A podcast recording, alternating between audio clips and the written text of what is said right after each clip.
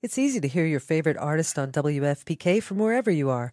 Listen on your smart speaker, live stream from our website at WFPK.org from Louisville Public Media. I'm I'm I'm wearing clothes. Yeah, it's fine.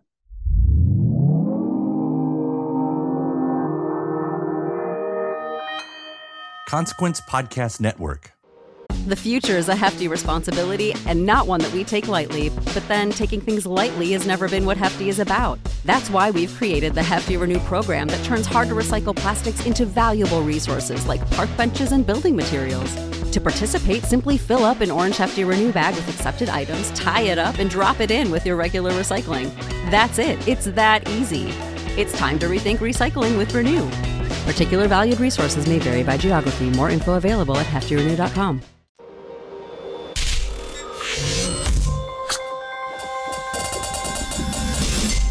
Welcome to another edition of Kyle Meredith with. It's the interview series presented by WFPK at WFPK.org, Consequence, and the Consequence Podcast Network. Thanks as always for making your way here and checking out the series. Ah, please do please do hit that subscribe button. If you like what you see, what you hear, I'll give you three brand new interviews every single week. It's a new one every Monday, Wednesday, and Friday. They keep you up to date on your favorite artists and discover some new ones at iTunes and Apple Podcasts, at Spotify and Podchaser, NPR, WFPK.org, YouTube for the video versions, or again, anywhere you get your podcast from.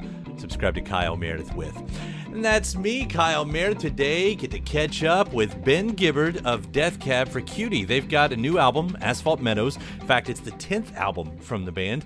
Uh, so, we're going to talk about, he's going to tell us uh, about making the record in this really interesting assembly line style.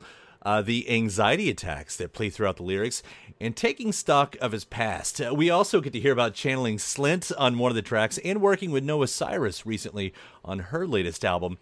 And it's then that we turn the attention to the upcoming reunion of the Postal Service. If you're listening to this episode, you've probably no doubts heard that uh, later on in 2023, uh, Ben is going to be doing double duty on the stage, celebrating the one album from the Postal Service in full, as well as Death Cab for Cutie's Transatlanticism. On stage, all nights, that's him, both albums back to back. Uh, so we're going to hear about that and uh, hear about the indie rock movement of the early 2000s, how making only one album with uh, Jimmy Tamborello led to the band and, and really the LP's legacy and mythology, and the way his writing and recording has changed since that era as well. So it's all that and a whole lot of attention on Asphalt Meadows. It's Kyle Meredith with Death Cab for Cuties, Benjamin Gibbard.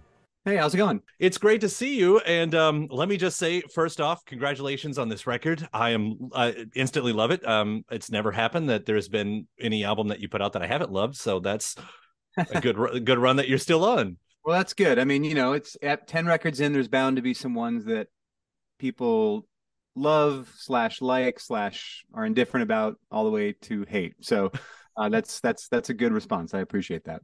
Is is is there a Death Cab album that people hates?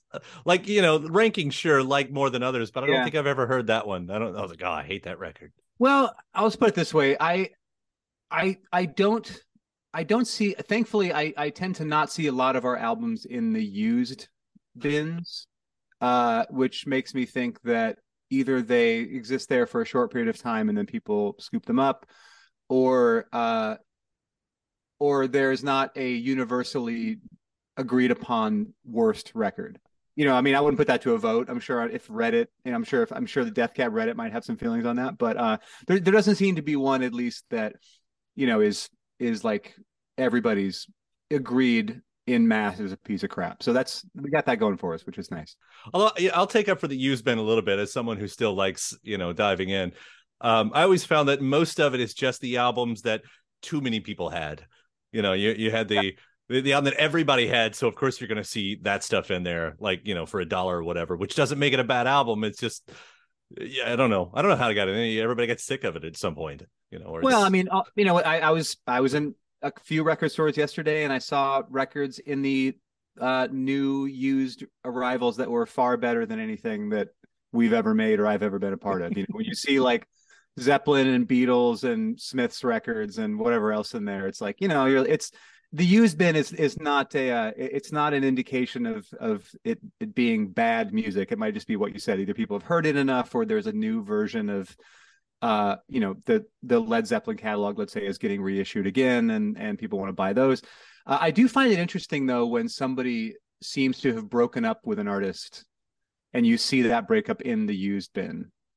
Like let's just say let's just pick a random band that uh let's say like you go to a record store and you see five Wonder Stuff records, like in the used bin. It's like, what happened here? You know, I mean, did I have to look up online and see if like did the singer of the Wonder Stuff say some crazy right wing uh nonsense or whatever or did he say some racist stuff or something i'm not aware of? I was like no somebody just decided they were done with the wonder stuff for whatever reason and mm. they didn't need these records anymore and now they're now they're available for me to purchase. I've had that same thought especially when i find like uh like singles you know because we, we used to buy singles especially you know cd singles and everything. When you start seeing those in there in group i feel the same way. It's like you were a big enough fan that you you bought the singles you know you wanted the b-sides.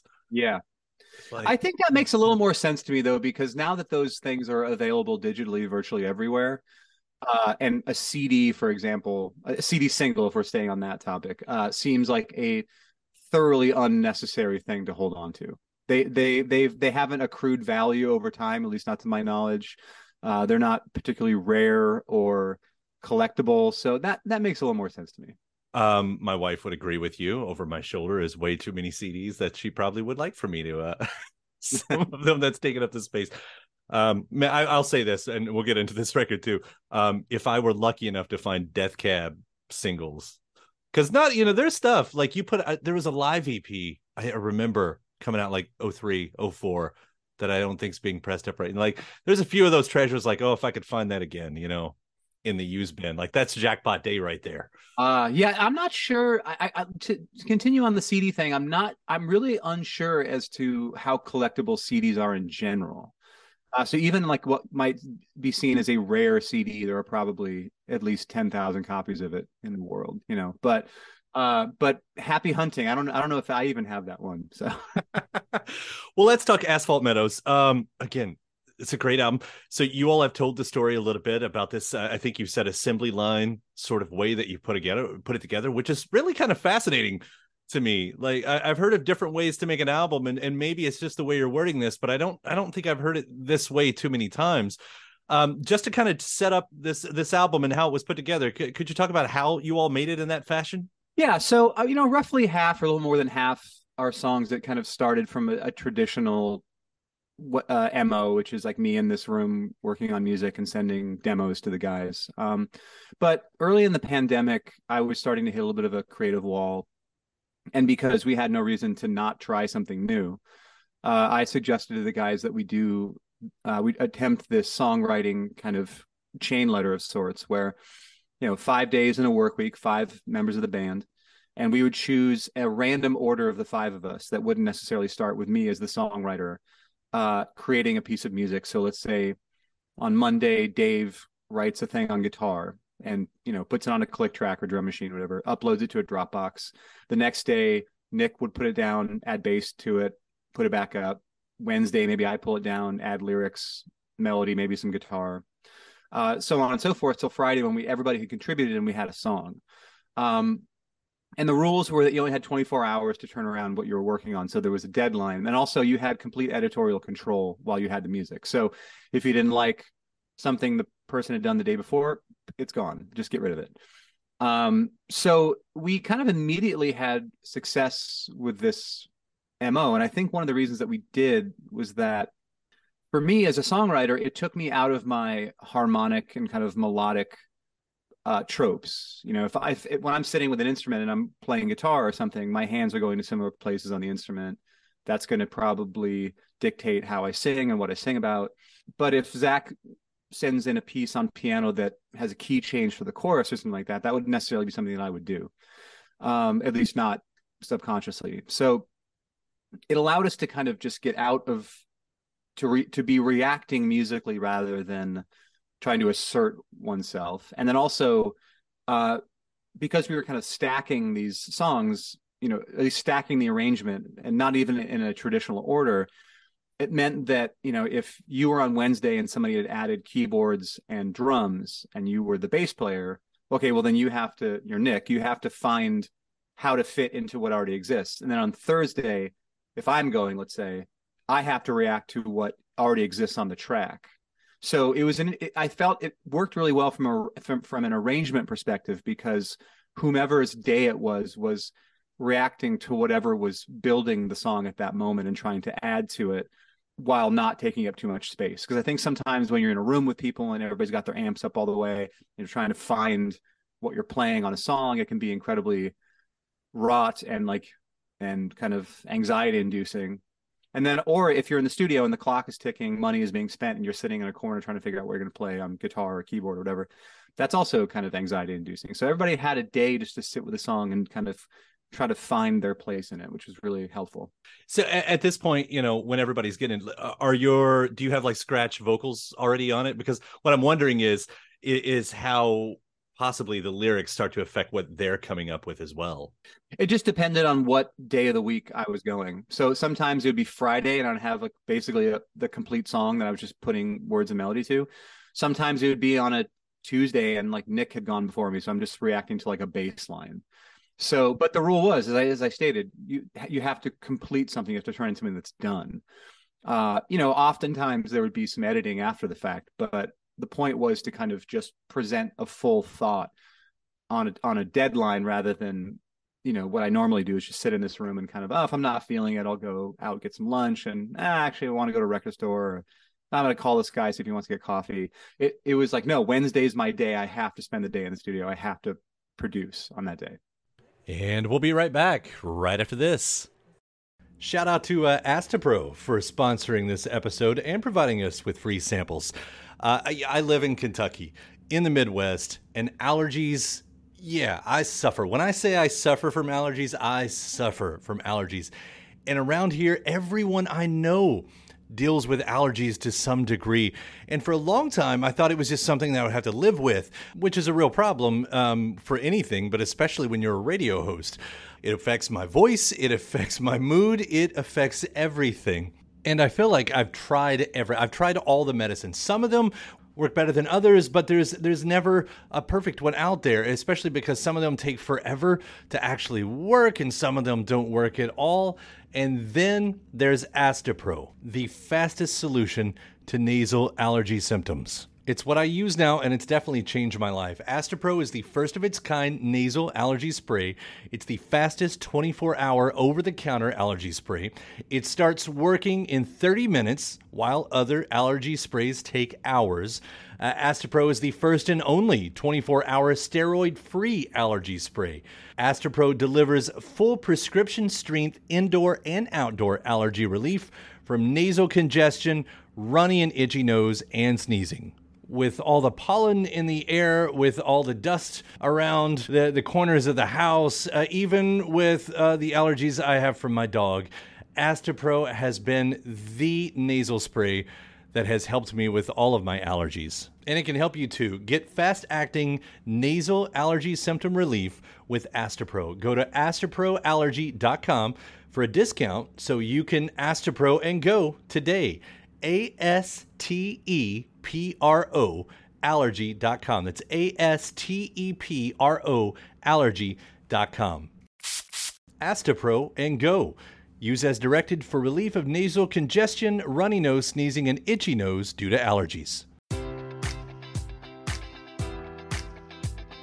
Enjoy all your favorite sports like never before at BetMGM. Sign up using code Buckeye and receive up to $1,500 back in bonus bets if you don't win your first bet. When you register with BetMGM, you'll get instant access to a variety of parlay selection features, live betting options, and the best daily promotions in the business. And with BetMGM at your fingertips, every play and every game matters more than ever. Place your money line prop, or parlay bets with the king of sportsbooks today. Sign up using code Buckeye and receive up to $1,500 back in bonus bets if you don't win your first bet. BetMGM and GameSense remind you to play responsibly. 21 plus and present in Ohio, subject to eligibility requirements. Rewards are non-withdrawable bonus bets that expire in seven days. Gambling problem? Call 1-800-GAMBLER. In partnership with MGM Northfield Park.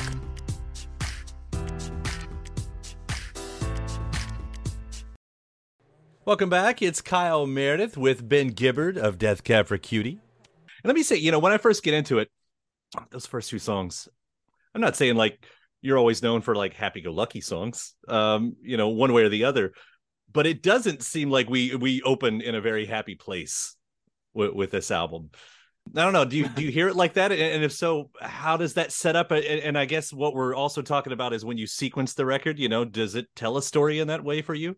Well, for me, I I wanted to start the record with I don't know how I survived. I kind of felt after I wrote that song, and that was a song that was kind of just uh, that wasn't a that wasn't a uh, a chain letter song. The first two are not. Um, I, I the first thing I wanted when I we talked about the song and also dealing with John is like I wanted those first that first big wall of guitars to kind of feel like you were being punched in the face. So you were kind of felt as if you were settling into kind of a traditional kind of death cab groove of sorts, and then you you know something came out of left field. Um, but I felt it kind of sets the record up lyrically well because it's a song about you know uh, just you know anxiety attacks in the middle of the night during a global pandemic you know where it's just this idea of like what is happening uh, and you know just getting through sometimes i think when you're somebody's in crisis just getting through the through the night is is is a huge deal and i I've, i found that in my own life i'm sure a lot of people listening or watching will probably feel the same way it's it's not the days that are difficult for me it's the night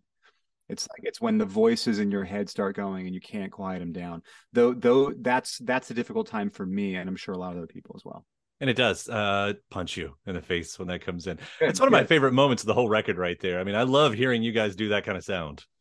I we love it too, and I think after being indoors for the most part for a couple years, or at least not being able to get in a room and crank up the amps, uh, more so because we live in four different cities, and you know we were being very careful about maybe, maybe at this time maybe looking back maybe a little overly cautious but you know we we had we were doing the best we could with the information we had uh overly cautious about not congregating and working on music. It just was you know nobody wanted to hop on a plane. People had kids in school. It was like everything seemed like a vector at that point you know and I think after a couple of years of not being able to get in a room and make loud noises, the last thing I wanted to do was to make a record that was like soft, introspective sounds about isolation. You know, you want to get in a room and crank up the amps and like make it, you know, make some noise. maybe it makes sense then because you know, once we were all there, once we were all isolated, you couldn't do anything, and if you couldn't do anything, there's nothing to much to write about in the present. So I, I do sense that a lot of artists sort of turned around and looked further back than they might have and I don't know if I'm if that's the way I'm hearing it, but I do hear those moments on this record that I wondered if if you found yourself doing that, even in things like Rand McNally. You know, I mean, that's I don't know if that's an actual specific spot in your life, but that's definitely looking to something further in the past. I mean, is this an album that's sort of escaping the present back to the past? I think it's not to kind of have a cop out answer, but I think it's kind of both. I mean, I I think as I'm you know I'm 46 years old now. You know, very much in the in the middle of middle age, you know. And um, I think that I think that as you crest 40 and kind of enter your 40s, I think a lot of people that I know, at least, and myself included, are both grappling with the choices that we made that got us to where we are in our lives now, and also looking towards the future and kind of wondering what the back nine of our life is going to look like if if we're so lucky to have you know to be at 40 40ish and have lived half your life you know i mean that's still pretty, pretty old. So i think that for me i i, I want to make be conscious of not I, I don't want the i don't want an entire record or entire kind of theme of a record to be looking backwards but i do think it's important to do so in order to kind of give oneself perspective on where they are now. And in that particular song that i've kind of described that song as kind of like that's like a torch song for everybody who used to be in this band, who toured with this band, who was around in you know the early days of of of of this band. And for me, the the, the core message of the song is that like you know I'm not going to let the light fade. I'm not going to let all the work that we did be for naught. You know, I mean, this is you know while people have left this band over the years for a number of reasons or been kicked out. um, it wasn't it wasn't for not it wasn't for a lack of contributing and for and for lack of being an important force in my life you know? So to me that's a song that is kind of wants to address just kind of the silliness and but also the romance of of living in those lean years of a band when you're crashing on people's floors and you're making meals out of like whatever's left you know on the rider backstage which tends to be just some liquor candy and maybe a bag of chips and salsa you know i mean? I don't know. I'm sure anybody who's ever been in a band and been on tour who's listening to this would has gone backstage and found like a case of beer and a bag of chips and salsa you know and that that being the extent of the food you know? So but but they but those are important you know th- those are important kind of uh eras to move through uh in one's life. Um and also just they're important eras to me as as they relate to the band. Well whether you intend to or not uh a song like that. Like you now have enough uh, uh, music enough albums. I mean we're talking about 10 albums here which like ha- should be its own congratulations by the way. Like you you hit 10 albums. But when you have this much music for fans again and i'm saying whether you intend to or not we have these little moments where it does seem like easter eggs you know. Um, i'm going to stretch on one of them but we talk about rand mcnally and i start thinking about uh, your line about uh, getting to travel just by folding a map you know and and then i mean the word asphalt is in the district sleep you know that's that's in the first song of of give up. Like those little do you catch those when they happen? Yeah i do. And i i you know i'm not I, i'm i'm not unaware of of of you know how which words kind of weave through the catalog and which and you know i'm i'm very aware of that. But i also think that songwriting is a vocabulary and there's there are descriptive words and and you know physical entities that are important to telling a story and sometimes they're important to telling more than one story. And i think because of in songwriting there's an economy of language that doesn't exist in uh, you know writing novels or screenplays or maybe sometimes even poetry. I mean there's you know at least the way i write songs there's there's a certain amount of space that i'm putting words into so uh, oftentimes there is a there is a descriptor or a word that is required that I might have used before, uh, and it's not it's not for lack of imagination. I'd like to hope, uh, and maybe I you know and maybe I can say slightly defensively. It's more so that yeah that those asphalt meadows those words sound so nice to me you know they you know they're not the same as you know cellar door you know which was once described as the most beautiful pairing of words in the english language. But asphalt meadows they're both two syllable words. They have nice vowel sounds to them. And and the song it wouldn't be the song wouldn't be the same if it was concrete meadows. You know it wouldn't—it wouldn't feel the same. It wouldn't sound the same. It wouldn't sing the same. So oftentimes you know as a songwriter you're also kind of leaning into what words sing well. And that's you know as i've worked you know i've been working a little bit here and there with younger artists kind of writing songs from time to time and and you know that term comes up often with young song songwriters like how does it sing? And it's something i've never considered but it is a very interesting way to think about why we choose the words we choose. Some words just sound better coming out of a, a, a voice that's singing versus a voice that's that's speaking. Just recently by the way uh was talking to one of those songwriters uh noah cyrus. Had her on the on here and man when you get me and her together, I mean, we're two big uh, Death Cab geeks, so that's uh, that was a fun conversation. She she's wonderful, and I, I, she made a really fantastic record, and I'm I'm really proud to have been a small part of it. I'm I'm you know there are these there's these moments where I get to spend with some younger artists such as Noah, and I realize you know the kids are all right.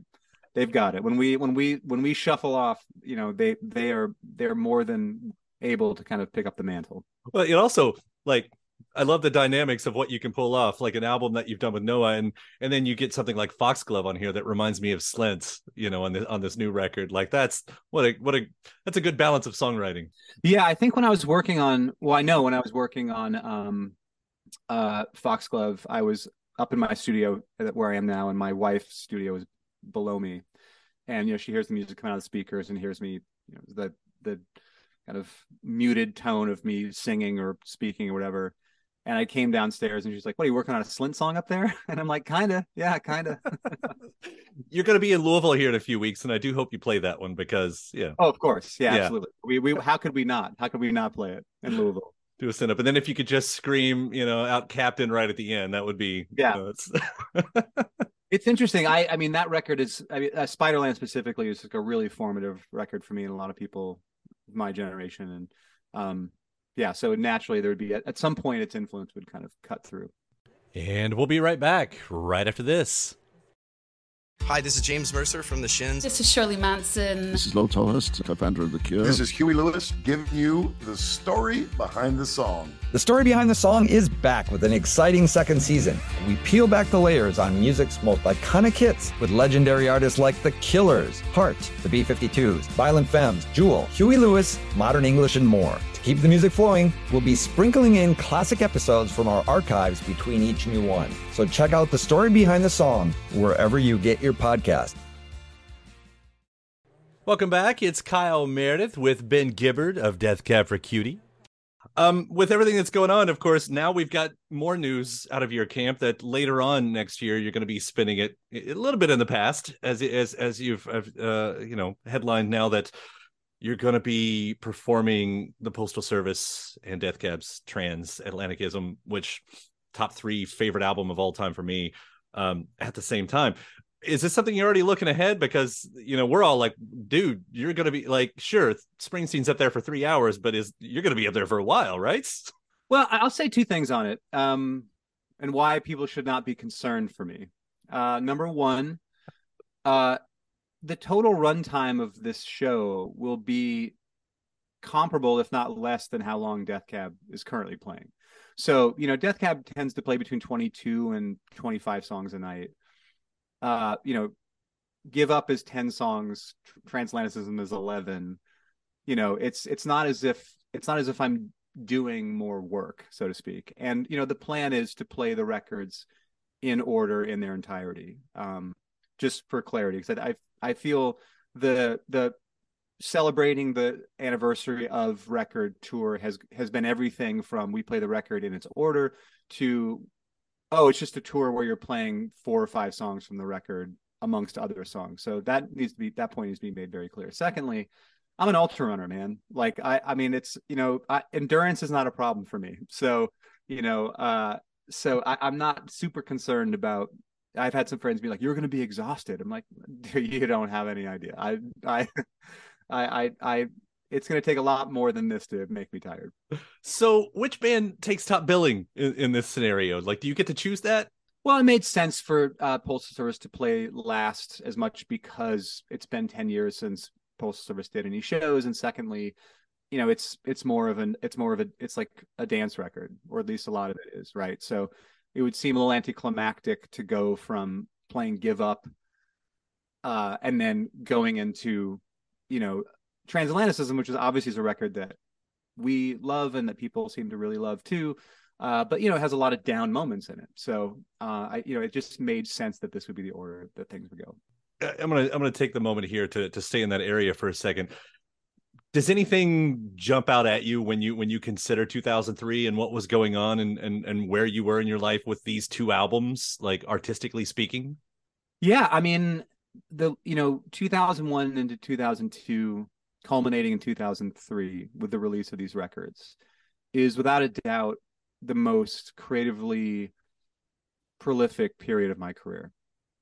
And you know since then i've gone on to write a lot of songs for a particular record. I mean, there were 90 songs that got written for Asphalt Meadows, and I contribute. You know, I worked with other people and did some guest spots and co-wrote and this, these kind of things. But from a purely output versus impact perspective, I mean, 2003 was an unbelievably prolific year for me in releasing both these records also a solo EP uh, with my friend Andrew Kenny, a split EP but also just that the response of these records when they came out um these records and i i hope i feel i hope it's i hope my speaking about it in this way does not come off uh, as self-aggrandizing. Um i think the 20 years since then you know i think will kind of mute mute anybody hopefully feeling that i'm i'm speaking in that manner. But these records that were just released because Death Cab, it was time for Death Cab to make another record. And I had met Jimmy Tamborello and we had worked on a song together that we enjoyed and wanted to make more of it. You know, at the time, these records were just going to be like, okay, next Death Cab record, cool. It'll probably sell around 50 or 60,000 copies. That's what the last one did. I think the Postal Service record, the you know the sales kind of expectations for Give Up based on Jimmy and I's other output was like, yeah, we'll we'll get we'll be prepared to sell about fifteen or twenty thousand copies of these this this record, and the Postal Service record just took on a, a complete life of its own because we weren't really promoting it or touring or anything, and of course Sub Pop was working the record. I want to be very clear about that.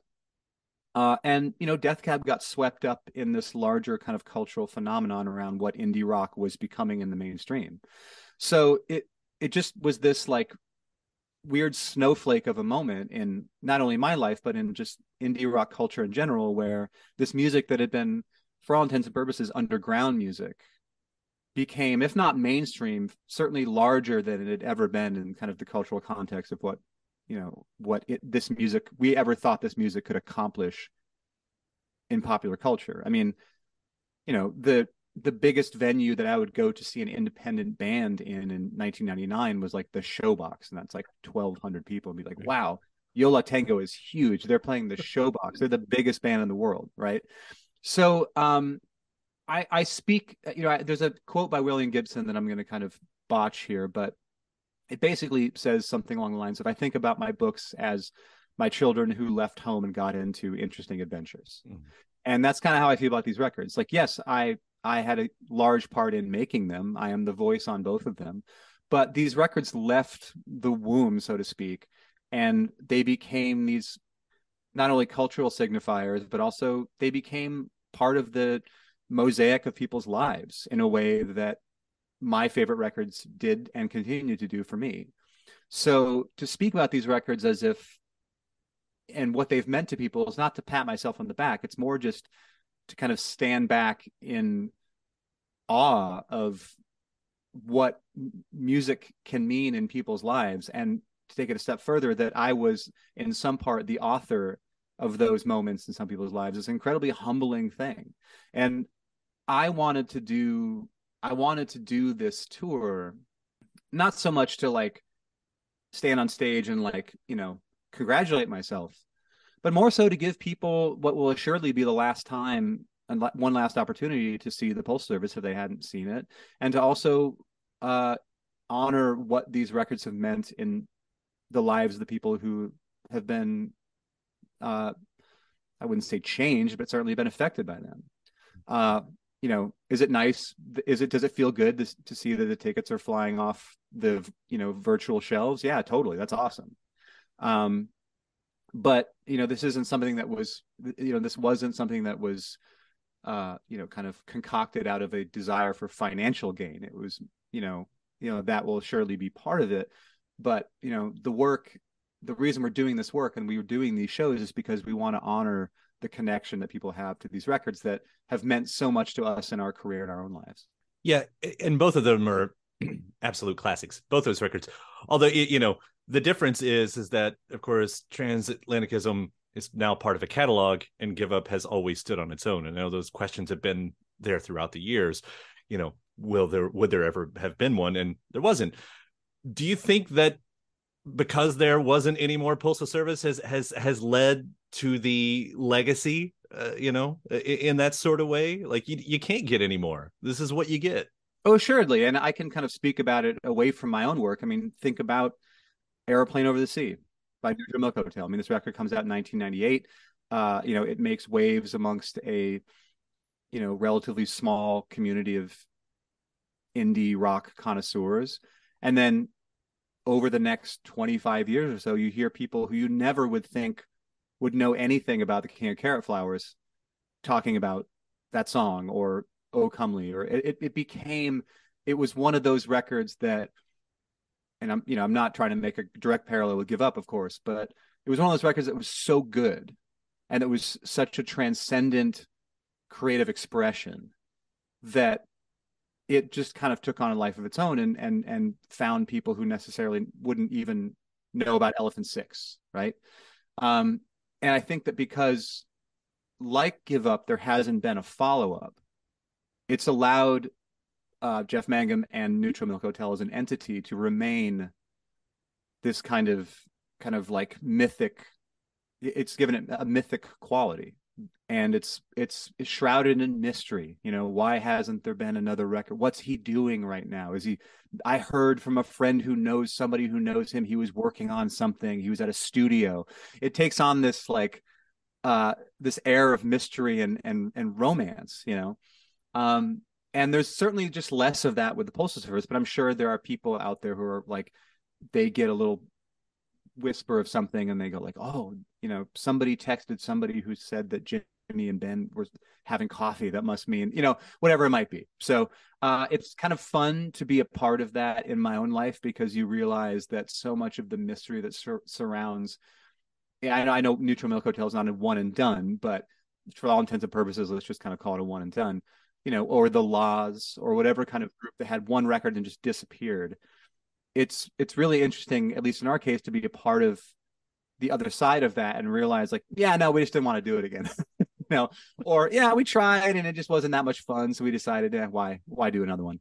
Right. Because that that's gotta be a part of it. Like if we if we don't do it, it can it can live bigger. Like to keep that in your head, like I love that. I do. I love that that's part of it, at least a little bit. I mean, who wants? I mean, like, ask. I mean, anybody who's been wanting a second Postal Service record, like really ask yourself after 20 years, do you really think that there's going to be something that we could make that could even, uh, you know, satisfy half of the desire you have in your mind as to what this record would be like? A lot of tech, 20 years, a lot of technology has changed. You know, a lot of, a lot of how we make music has changed dramatically since then. It wouldn't be the same. And uh, I think often when we think about the music that we love the most, and the eras of a certain artist or a band that we love the most we're as much we're as much kind of thinking about the sound of the it's not just the songs it's not how you remember how you were driving around in high school listening to it wishing you could be anywhere else than the town you're living in. It's the sound of it. And whatever we would make now would sound dramatically different than than than what we made 20 years ago. And i think that would be a disappointment even if we tried i was um you know for the longest time because you also a year later, right around that time or whatever, did the uh, the song with Styrofoam, the uh, couches and alleys. It's like I was thought like, well, there's a little bit something there. Like there there were little breadcrumbs afterwards. Anything, little things here and there. I did a song with Chong the Nomad. I did a yeah, I did a song with you know, um, I've done some strong songs with other electronic, you know, artists. So it's kind of like, you know, yeah. I mean, I'm always dipping my toe in that water a bit. Um, but uh, yeah, I think I think at this point, you know, 46 years old. I think it was pretty a, a, a pretty wild kind of um, uh, exercise in hubris at 25 or whatever I was, 24, 25, 26, um, to be like, yeah, I can make two records at the same time. Why not? Uh, I mean that that that that's just like the arrogance of youth thinking like, yeah, why not? I can do, totally do this, and they'll both be great. So who care? Who gives a shit? You know. Um, sorry, I'm not supposed to swear, but you, you know, can you can swear all you want. Okay, I, okay, I. Yeah, I, I, will say though that uh, now that we now that we have 20 years to look at that and and to hear certain things like now we can swim any day in November. Like I kind of remember the year when that became true more so than it was yeah. in the past. It felt that, you know, and and those little moments like I can't wait to go gray. You know, it's like, oh man, what does that sound like now that you're seeing? yeah. You know? Well, it's like I mean, ask Pete Townshend what it's like to be, or Roger sure. Daltrey what it's like to be saying, "Hope I die before I get old." Right? I mean, there's and you know, I mean, as far as the as far as swimming in November, that would be great, but the West is on fire until December every year now. So it's you know, it's it's not so you can't swim outside; it's you really just can't even be outside. But I think that's also kind of one of the beauties about aging with the music that that you love and that we make um, is that there was a time when rock and roll was thought to be a young person's game, and that you know, I mean, I'm speaking about in the 60s, the 50s. You know, I mean, this was like no one there was no thought that that you could play for for all intents and purposes rock and roll past 25 that it, past 25 it would be silly to be strapping on the guitar and, and windmilling around right? But as the art form has aged and become refined in some ways and then been become unrefined and been stripped back down to its essentials and then built back up again. There's always this kind of, uh, you know, this things get more complicated and more like, and, and more orchestrated. And then they get stripped down to just like guitar and vote, vote. You know, it gets punk. Like there's these punk motions movements that happen every ten or fifteen years. You know, I think that it's you know, rock and roll has just become a part of the cultural fabric of living in the world and certainly living in the western world and the idea that you wrote something at 25 that you don't believe at 46 or that might represent you in a way that you couldn't have seen coming. It's just I, I think that I think that as as someone who's singing songs that I wrote when I was 20 uh, about subjects and people that I know I don't even remotely feel the same way about anymore is is kind of it's it's a it's like it's kind of like opening up your diary or your high school photos to people in front of in, in front of a crowd you know you're you're you're reading a diary from a less emotionally kind of uh, mature part of yourself. And i think that the audiences appreciate that. They appreciate that you're when you don't try to when an artist doesn't try to kind of gloss over the person they used to be. I mean it's really one of the only art forms that you're kind of held to that right? Like not held to it in the i don't mean it like forced to it but or handcuffed but um but you know you're always there you know those moments that you did sing about you're still like uh, that doesn't happen in the other ones to kind of have to yeah i mean no one no one is yeah no one's holding paul auster to like you know something he wrote in a novel in like 1978 or whatever you know it's like it's not it's not that's not how it works but that's also kind of the beauty of the connection that we have as songwriters uh, uh, with our audiences it's it's that you know you're the best compliment i can get and thankfully i i, I, I received it from uh, somebody recently I was talking to was like, yeah, I feel like I've been able to grow older with your records. I've been listening to your records for X amount of years, and I feel like, you know, th- that the way that I've been writing about my life and the things that I've chosen to write about are that at least some of them are relatable to people who are my age and have been listening to the music all these years, which that's the goal.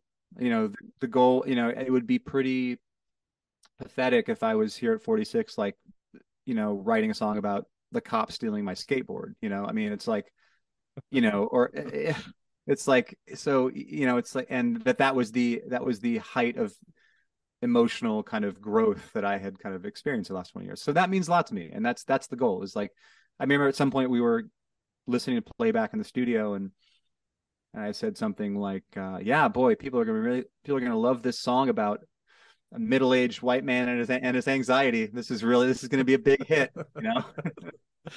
well, I guess I appreciate in the same way that even a record like Give Up, which I see as a very lonely album, uh, even in its peppiness, you know that that version of loneliness has at certain times been as much comfort as anything else. Uh, in those moments in Asphalt Meadows, I get the same way. You know, it it is a a more matured loneliness sometimes or or whatever you know the the, the emotion is but um but i can honestly say that uh that yeah you have been great about that in your songwriting well i appreciate you saying that i feel like i led you to that compliment but uh but i but i do feel like yeah i mean yeah it's like i i i would hope that if somebody loved transatlanticism when they were a teenager because it spoke to uh what they were going through then that now 20 years later that something that I would write, not not necessarily even for Death Cab, but just in general, would find a a place in their life if, and and their existence that they could relate to it. So that's that's the goal. The goal is to be as honest as possible, and um, I I just I think that's probably one of the reasons that people have, you know, followed this band as long as they have. I it's it's I've said I've said often it's it's it's it's it's easy to be detached and ironic. Uh, it's it's it's far more difficult, far more dangerous to be earnest, and uh, you, you open yourself to a lot more lot more uh, mockery for being earnest than you do for being ironically detached. Well, I can I can say too that um, when I make a joke about this is the sound of settling after getting home at ten o'clock, uh, it's no longer a resignation; it's a celebration. So that's yeah, yeah, exactly. like the idea of like going to a show and be like, "Oh, thank Christ, it's like the show starts at 8." you know. I was I was having a conversation with a friend of mine uh, who writes for a local weekly about the state of Seattle music, um, and you know, it's it's it, it, everybody's on tour, clubs are you know booked all these nights a week, blah blah blah. Um, and I was like, I just don't know why shows can't start at eight and be over by ten on a weekday. What what what is this what is this myth that people need to be out later to drink more? Like if you can afford to go to a show in seattle in 2022 you probably have a job that you have to go to in the morning right? Uh, but you know and I, I i i stand by that statement um but it is the oldest thing i've said in quite a quite a while. And I'll, the only way i can make it sound older is if i asked that if i demanded there also be a seat like I must have a seat. I've been standing for three hours. and here you're gonna go on tour, and and what time will Death Cab go on? Nine nine fifteen. Uh, we're we're gonna we're gonna punish people. We're gonna go on at eleven. Shows over at shows over at one thirty in the morning. Uh, no, I think it. I think uh, I think we'll probably we'll we'll get you out of there before we'll get you out of there. You won't be getting out too late. I just want to be lost in the music, man. Let's uh throw a peace sign up when I do that. Yeah, exactly. uh, Asphalt Meadows is so good. Uh, ben, it is always so exciting when you release new music. So thanks for continuing to do it. Man, thanks for taking the time to talk about it today. Of course. Yeah, it's my pleasure. My thanks to Ben Gibbard, Death Cab for Cutie. The new album is called Asphalt Meadows, and of course, the reunion shows with the Postal Service and uh, and celebration of Death Cab's transatlanticism happening later on in 2023. Uh, you can also head further into this Kyle Meredith with podcast to hear my uh, 2018 interview uh, with Ben. That's when we were talking about their record "Thank You for Today" and his friendship with uh, Frightened Rabbit's Scott Hutchison. So that's uh, if you if you want to find that one, just search in the Kyle Meredith with podcast, Kyle Meredith with Death Cab for Cutie.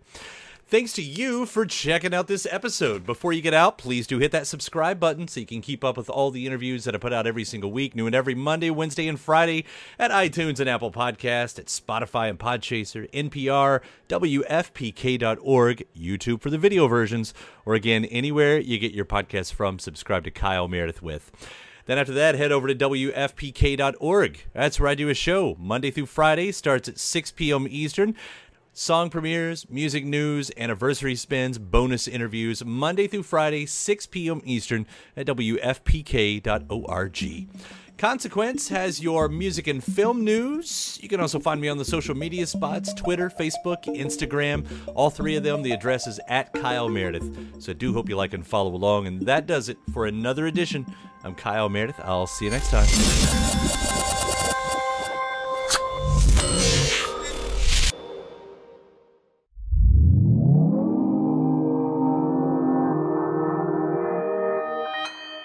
Consequence Podcast Network. That was fun. I guess, well, yeah, I guess I'll see you in about a month or something like that, right? Have a great weekend. I'll talk to you soon. It's easy to hear your favorite artist on WFPK from wherever you are. Listen on your smart speaker, live stream from our website at WFPK.org from Louisville Public Media.